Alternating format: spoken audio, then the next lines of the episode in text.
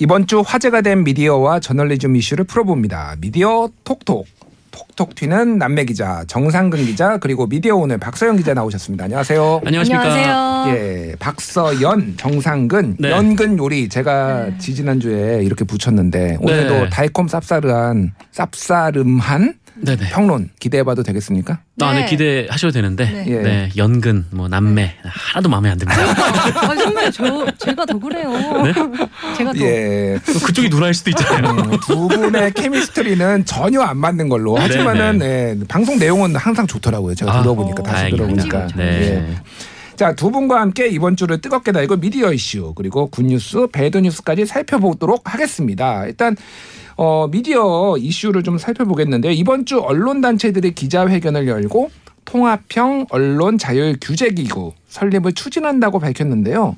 정상근 기자, 이게 어떤 내용인가요? 네, 어, 언론 단체들이 기자회견을 열었는데요. 이 방송기자연합회, 전국언론노동조합, 한국기자협회, 한국신문방송편집위협회, 한국신민협회, 한국여기자협회, 한국인터넷신문협회 네, 이렇게 일곱 개 단체입니다. 어, 프레스센터에서 기자회견을 열고 어, 본인들이 이 통합형 언론 자율 규제 기구를 설립하겠다 이렇게 얘기를 했는데요. 어, 민주당에서 이 조만간 이제 언론관계법을 통과시킨다는 입장을 밝히자 이제 언론단체에서 어, 스스로 이제 규제를 할 수 있는 그런 기구를 만들겠다라고 나선 거고요. 어, 이분들이 기자회견을 하면서 이 언론이 사회적 책임을 다하지 못하고 있다는 국민들의 질책을 무겁게 받아들인다 이렇게 얘기를 했고 어, 또 언론이 스스로 이 자율 규제 기능을 강화하지 못한 결과 언론에 대한 권력의 개입을 자초한 책임이 있다 이렇게 또 인정하기도 했습니다. 음, 일단 요 맥락을 좀 이해하시려면은 언론중재법이 지난 8월에 굉장히 국회가 뜨거웠잖아요. 네네. 그래서 결국은 여야 합의를 통해서 한 달간 이 법안에 대해서 4대 4 이렇게 국회의원 두 명씩 하고 전문가들 두 명씩 해서 4대 4로 8명이 논의를 하기로 했는데 그게 별도로 지금 진행 중인데 약간 교착 상태인 네. 거고 그거와는 별도로 지금 언론계에서 자율 규제 기구를 만들겠다 이렇게 나온 거잖아요. 그렇습니다. 이게 민주당에서는 그 26일까지 합의를 하고 그때까지 안 되면 음. 27일에는 이제 본회의 상정을 한다라는 음. 게 이제 민주당의 입장인 거고 이 국민의힘에서는 합의를 하고 본회의에 상정을 한다라는 게 입장이기 때문에 아직까지도 양측 입장이 좀 첨예하게 갈리고 있습니다. 그렇군요. 박서영 기자는 어떻게 보세요? 이, 이 기구가 네. 만들어질 수는 있는지 그리고 실효성은 있을지 이건 어떻게 보세요? 아, 사실 실효성 문제 한번 생각을 해봐야 되는데요. 음. 어, 제가 지난해부터 한국신문윤리위원회에서 한 달에 한 번씩 내리는 결정집을 매달 기사화를 했었습니다. 네, 근데 한국신문윤리위원회가 자율 규제라서 강제력이 아예 없어요. 예. 네, 그래서 청취자 여러분들이 기억나실지 모르겠지만 코로나19로 한창 국민들이 불안에 떨 때 백신이 많이 도입되지 않았던 당시에 어, 불가리스가 코로나19 예방에 효과가 있다는 보도 자료를 남양 유업에서 뿌린 적이 있었습니다. 예. 근데 그때 당시에 언론이 검증 없이 마구 받아 썼었는데 이게 결국에는 사실이 아닌 걸로 밝혀졌었어요. 그렇죠. 네, 그래서 이 안건에 한국신문윤리위원회가 주의 조치를 결정을 했는데 사실 자율심의 기구니까 강제력이 없어서 그냥 주의 조치 받고 끝이에요. 음. 네, 그래서 이런 결정, 주의 경고 등의 결정이 해당 언론사들에 간다고 해도 사실 언론사들이 크게 신경을 쓰는지는 잘 모르겠습니다. 음. 그래서 이게 어 이미 자율 규제 기구가 있는데 이게 실효성이 있으려면 진짜 이 자율 규제 기구들이 정말 뼈를 깎는 노력을 해야 실효성이 담보가 될 것 같습니다. 그렇군요. 네. 이 자율 규제라는 게 이거 뭐 이런 것 같아요. 그러니까 이 소위 말해서 이제 전문가 집단의 음. 자율 규제라는 거는 그만큼 스스로 엄격하게 그 기준에 맞춰서 징계도 하고 이렇게 하지 않으면은 자율 규제의 실효성이 없거든요. 대표적인 게 이제 대한의사협회 같은 경우인데 그렇죠. 그, 그 의사 면허 재교부, 그러니까 면허를 박탈한 사람에 대해서 재교부를 하는 거 심사를 그 의협에서 합니다. 의협에서 자체적으로 해왔는데 뭐 재교부율이 네. 한 97% 돼요. 음. 그러니까 네. 과실치사를 해도 재교부에 성추행을 해도 재교부를. 해. 이런 이러다 보니까 네. 이게 무슨 자율 규제가 필요하냐 그러면서 음. 그게 이제 수술시 CCTV 법안 네. 도입까지 이제 이어진 건데 언론계도 만약에 자율 규제를 하려고 한다라고 하면은 굉장히 좀 스스로 엄격하게 음. 뭐 과징금도 매기고 뭐 그냥 단순히 주의 경고한다라고 이게 해결된 문제는 아니잖아요. 어떻게 보십니까? 그렇죠. 뭐 의사협회도 그렇고 또 이 사학재단 같은 경우에도 이제 사학재단과 관련된 법안이 나오면 항상 본인들이 자체 정화를 하겠다라고 주장을 해왔었거든요. 근데 언론도 항상 그 부분을 비판을 했었고요. 근데 어떻게 보면은 어쨌든 언론이 좀 이런저런 문제에 대해서 이 본인들의 좀 문제점도 있다라고 스스로 진단을 내리고 앞으로 좀 어, 자율적으로 뭔가 해결 방안을 도출해 보겠다라고 했으니까 뭐 그 과정은 한번 지켜볼 만하다라고는 생각을 하고 있습니다. 예. 생각을 하고 있는데 근데 다만 생각만 하고 있고. 어, 다만 그 시점이 이참 참 그좀 뭐라고 할까 좀, 좀 우스워요. 그러니까 뭐냐면은 이게 법안이 처음에 이제 징벌적 손해배상에 대한 얘기가 나왔을 때, 어, 그때부터 좀 언론 내부에서도 얘기를 시작했으면 어땠을까라는 생각이 드는데, 이 법안이 통과되기 직전에 우리 한번 이렇게 모여서 한번 자율 한번 논의해 보자. 이렇게 얘기를 했고, 음. 그 사이로도 한 달이 지나가는 동안 8인 협의체가 가동이 되고, 뭐 여기서 공전이 되는 동안에도 아무런 행동이 없다가, 어, 26일에, 27일에 이제 통과시킨다라고 했을 때, 이- 그럼 우리 이렇게 모여서 한번 도, 얘기를 해볼게요라고 또 다시 얘기를 했단 말이죠. 음. 어, 이렇게 좀 시간에 쫓기듯이 하는 그런 형태로는 이 사람들이 이 자율 규제에 대한 기대를 가질 수가 있을까? 음. 좀그 부분이 좀 회의적입니다. 예, 정확한 지적을 해주신 것 같아요. 일단 다음 주 27일이 이제 그 시한이거든 언론중재법 개정안 논의 시한이라서 다음 주에 또 상황을 지켜보고 저희가 이거에 대해서 뭐 논의할 기회가 있을 것 같습니다. 예, 다음으로 넘어가겠습니다. 이번 한 주 꼭 소개하고 싶은 굿뉴스 그리고 꼭 꼬집어줘야 될 배드뉴스 선정을 해보겠는데요. 먼저 굿뉴스, 좋은 뉴스부터 살펴보도록 하겠습니다. 정상근 기자 어떤 거 어, 굿뉴스 가져오셨는지요? 네, 저는 추석 연휴 때 나왔던 MBC 보도를 가져왔는데, 음, 그 일회용 그 플라스틱 잔 있지 않습니까? 커피 전문점 네. 가면은 항상 이제 테이크아웃 잔이라고 하죠. 네. 이 플라스틱 잔을 담아주시는데, 어, 이 잔의 재질을 모두 통일하기로 했다. 음. 아. 네, 라는 보도였어요. 예, 예. 그 MBC 보도였는데 어, 사실 저는 이 보도가 나오기 전까지 음. 이 일회용 플라스틱 컵이 재활용이 안 되는 걸 몰랐었습니다. 모르셨군요. 네, 음. 저는 모르고 있었어요. 그러니까 제가 근무하는 뉴스톱을 보면은 이거에 아주 맞아. 자세하게 여러 차례 보도를 해놨습니다. 해놨습니다. 아 정말요. 네, 아직 미처 보지 못했는데 네. 네, 즐겨찾기 하겠습니다. 예. 근데 이 페트를 이 뉴스를 보면 이 페트 밑바닥에 이 재질들이 표시가 되어 있는데 이게 다 각각 다르다라고 하더라고요. 한 세 가지 종류가 있는데 뭐 페트가 있고 또 PP가 있고 뭐 그런 식으로 PS가 있고 어, 이런 식으로 재질이 달라가지고 이 거를 분리 작업을 하기가 어려우니까 그냥 재활용을 하지 않고 그냥 통째로 버린다. 음. 라는 거였죠. 그래서 어 이거를 좀 재활용을 해야 되는 좀 그런 상황이기 때문에 뭐 내년부터는 재질을 이 페트 한 가지로 통일하기로 했다. 뭐 이런 보도였습니다. 예. 전체적으로 이제 회사들은 이 용기 모양도 바꾸고 음. 재질도 바꾸고 하면서 뭔가를 하고 싶은데 이제 재활용을 좀 생각을 하려면은 이거를 좀 단순화, 통일화하는 게 좀 지금은 중요할 것 같아요. 맞습니다. 예. 이 뭐 페트병, 그러니까 생수나 뭐 음료수 페트병 같은 경우에도 이게 뭐 음각, 양각으로 나와 있으면 이것도 재활용이 안 된대요. 어. 네, 그래서 그렇군요. 이거 이 테이프도 잘 벗겨지게 아. 그렇게 해야지 이것도 테이프 네, 붙여 있으면 그치. 재활용이 안 되고 네. 아 굉장히 좀 복잡하더라고요. 그거는 재활용이 일본이. 굉장히 잘해요. 아. 일본이 네. 진짜로 딱 조금만 뜯으면 쫙 벗겨지게 맞아요. 해놨는데 요새는 이렇게 예. 점선으로 나와가지고 그대로 예. 짝 찢으면 벗겨지는 그런 것들도 나오고 있습니다. 알겠습니다. 좋은 뉴스 감사드리고요. 박사영 기자가 꼽은 굿뉴스 어떤 건가요? 어, 경찰이 아동 청소년에 대한 디지털 성범죄를 추적할 때 신분을 밝히지 않거나 속이는 방식의 위장 수사를 할 수 있게 됐습니다. 어, 경찰이 지금도 위장 수사를 못하는 건 아니지만 24일부터 디지털 성범죄 수사에 대해서는 아동 청소년 성보호에 관한 법률에 위장 수사를 할 수 있다고 완전히 못 박았다는 게 주목할 점입니다. 경찰청은 23일 전문 교육을 마친 위장 수사관 40명과 전국의 사이버 및 여성 청소년 수사관을 중심으로 위장 수사에 돌입한다고 밝혔습니다. 어, 경찰에 따르면 새로 도입되는 위장 수사는 신분 비공개 수사와 신분 위장 수사로 나뉘는데요.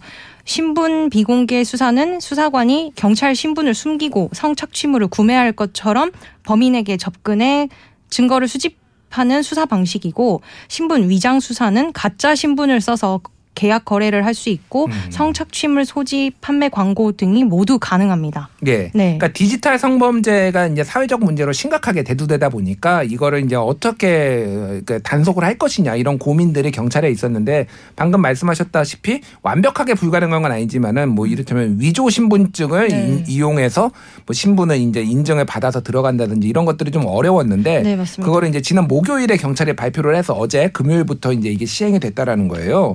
그래서 조주빈이 이제 엠번방 사건에 있었던 조주빈이 수사관이 그 엠번방에 들어가려고 하니까 추가 인증을 요구했던 일이 있다면서요. 네, 당시 조주빈이 경찰이나 기자가 텔레그램 방에 있을 수 있다면서 성착취물을 다른데 공유를 하라고 지시를 음. 했었습니다. 아무래도 이 같은 행위가 위법하다 보니까 경찰이나 기자 입장에서는 당시에는 망설일 수밖에 없었습니다. 근데 이제 어 아예 법에 위장 수사를 할 수 있다고 24일부터 법에 못 박아 놓으면서 아무래도 경찰 입장에서도 편하게 수사를 할 수 있게 됐다는 점이 주목할 만한 점이라고 예. 생각합니다. 네. 그래서 어쨌든 경찰들한테 많은 권한이 주어졌기 때문에 저희가 바라는 거는 그만큼 좀 성과를 내줬으면 음. 좋겠다 음. 이 부분에 있어서 지금 아직도 굉장히 많은 이런 음, 뭐 음란, 음란물, 성착취물들이 이제 유통이 되고 있는 걸로 알고 있어요. 좀 적극적으로 단속을 해줬으면 좋겠다 이런 마음입니다. 이번에는 나쁜 뉴스 한번 선정해 보도록 하겠습니다. 정상근 기자가 선정해 온 거는 어떤 건가요? 네, 어, 제가 이 나쁜 뉴스를 선정할 시점에 이분의 이름이 주로 많이 나와서 이걸 선정하긴 했는데 아마 다른 이름이었으면 다른 이름으로 된 예. 어, 이런 유형의 기사를 선정을 했을 것 같아요. 이제 음. 기사 유형의 문제라는 건데 음. 뭐이 부분에 대해서는 여기 진행자분께서도 한번 글 한번 쓰기도 하셨는데 예, 맞습니다. 예. 네, 이런 겁니다. 그러니까 이 진중권 전 동양대 교수가 뭐 이재명 경기도지사에 대한 비판을 했다, 뭐 이런 내용의 기사인데, 음. 어, 뭐 진중권 씨가 이재명 지사를 비판했다면 그 자체 가 나쁘다는 건 아니고, 음. 근데 다만 언론에서 그러니까 누군가 특정인의 뭐 SNS라든지 혹은 커뮤니티 글이라든지 어, 단지 그거 하나만을 계속해서 이제 확대 재생산 을 하는 음. 그러니까 단순히 그냥 베껴서 복사해서 붙여넣기 하는 좀 그런 식의 보도는 이제 좀 안 했으면 좋겠다라는 마음에서 이 기사를 골라왔거든요. 음. 네. 이게 뭐 진중권 전 동양대 교수의 기사를 들고 왔지만 이게 김어준 그 지금 뉴스공장 공장장에 대한 뭐 관련해서도 그 김어준 공장장의 말을 하면 그것도 그냥 그대로 복사 붙여넣기 해서 네. 기사를 하거든요. 음.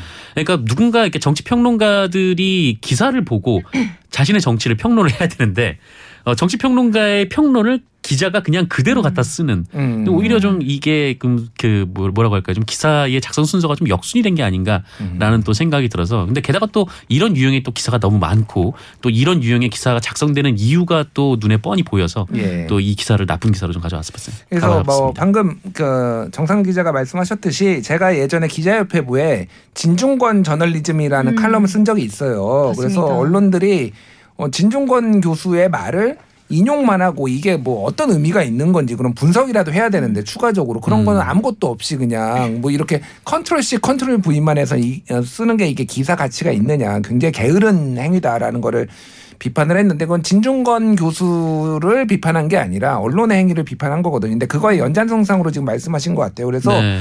전체적으로 보면은 이제 이렇게 하는 이유가 아무래도 조회수 때문에 그런 거 아니냐. 왜냐하면 이분들이 굉장히 자극적인 단어들을 많이 쓰고 그리고 음. 한번 예, 뭐 소위 말하는 이제 정치 셀럽이다 보니까 확실하게 어느 정도 조회수를 보장을 하잖아요. 네. 그런 그렇죠. 것 때문이라고 볼 수가 있는 거죠. 또 쉽죠. 이 기사를 쓰는 것 자체가 쉽죠. 음. 그러니까 뭐 얼마 전에 이 조선일보에서 그 좀 그 커뮤니티에 있는 글을 옮겨서 음. 뭐 이제 뭐 조선족의 어떤 분이 커뮤니티에 뭐 재난지원금 못 받는 거에 대해서 불만을 가지고 있는 글을 썼다 이런 거를 기사로 그냥 그대로 옮겼는데 음. 어, 그냥 그 내용만 기사로 딱 옮기다 보니까 뭐 기사 쓰기는 쉽지만 그 안에 달려 있는 댓글들이나 이제 반응 같은 경우는 굉장히 좀 혐오가 부추겨지는 좀 그런 내용들이었거든요. 그러니까 음. 이 글에 대한 뭐 파장이라든지 혹은 뭐 어떤 현상에 대한 분석 없이 그냥 그대로 복사해서 붙여넣는 그러니까 좀 이런 좀 어, 본인의 쓰기에 좀 편리한 방식의 저널리즘 좀 지향해야 되지 않을까 싶습니다. 맞습니다. 예전에 그 아주 오래된 거 아니에요. 한 몇 달 전인데 그 온라인 커뮤니티에 있던 글이었는데 여성이 갑자기 지하철에서 쓰러졌는데 약간 뭐 이렇게 짧은 소매와 이런 반바지를 입고 있었는데 아무도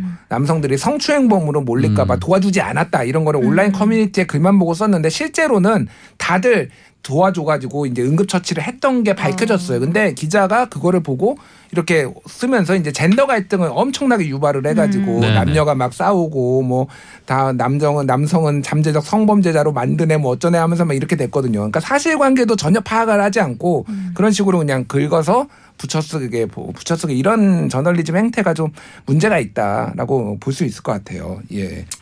박서영 기자가 뽑은 나쁜 뉴스 이건 어떤 건가요? 지금 대장동 개발 특혜 의혹에 언론인 두 명이 연루가 돼 있어요. 어, 화천대유의 대주주인 김만배 씨, 머니투데이 부국장이 언론인 신분을 유지하면서 어, 이재명 경기지사가 성남시장 재직 시절 추진한 대장동 개발 사업에 참여한 뒤 수백억 원의 배당을 받아 논란이 일고 있는데 같은 언론사 소속 법조팀장 역시 화천대유의 자회사 격인 천화동인 7호를 가지고 있으면서 약 100억 원 넘게 배당을 받은 것으로 추정된다는 사실을 언론들이 연일 보도를 하고 있습니다. 근데 이게 왜 문제냐? 언론인 신분에서 김 부국장과 배아무개 법조팀장이 큰 돈을 이렇게 배당을 받으면서 언론인직도 유지를 하고 있었다는 거예요. 음.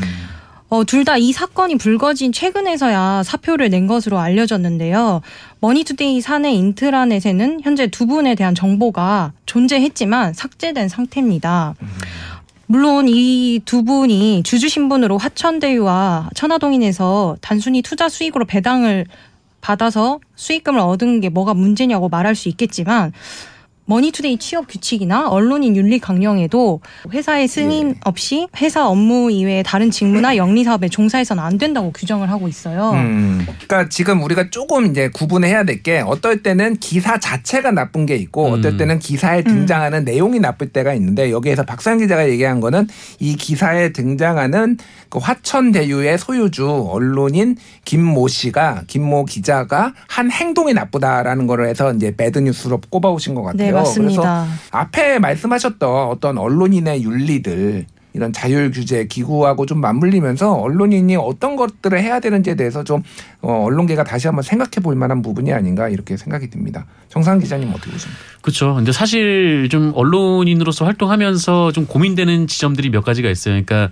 이 언론인이 주식 투자를 할 수 있을까? 음. 뭐이 부분도 좀 굉장히 고민되는 지점이기도 음. 하고 왜냐하면 그 언론 활동을 하면서 뭐 남들보다 먼저 뭐 관련된 정보를. 정보를, 얻을 수 있는 거잖아요. 맞습니다. 그래서 과연 그 언론인의 주식 투자를 허용해야 되는가? 음. 뭐 이런저런 뭐 고민들, 뭐 부동산 투자를 허용해도 되는가? 네. 뭐 이런저런 고민들 이 있는데 어 이거 같은 경우에는 그것 자체를 좀 뛰어넘는 뛰어넘었죠. 네. 이고 또 굉장히 좀 문제가 있어 보입니다. 네. 금액이 일단 너무 커서 약간 이제 맞습니다. 약간 뭐 소위 말해서 현타가 오는 그런 겁니다. 그리고 언론인 주식 투자 같은 경우에는 본인이 보유하고 있는 주식이 아니라면은 충분히 평론을 할 수가 있고 만약에 네. 보유하고 있다라면 그거에 대해서 밝히고, 밝히고, 음. 네. 한다라면은 큰 문제는 없다. 뭐 이런 뭐 어떤 가이드라인 같은 것들이 있는데요. 어쨌든 언론인들의 윤리를 우리가 다시 한번 생각해봐야 되는 시점이 아닌가 생각이 됩니다. 미디어 톡톡 정상근 박소영 기자와 함께했습니다. 오늘 말씀 감사합니다. 고맙습니다. 감사합니다.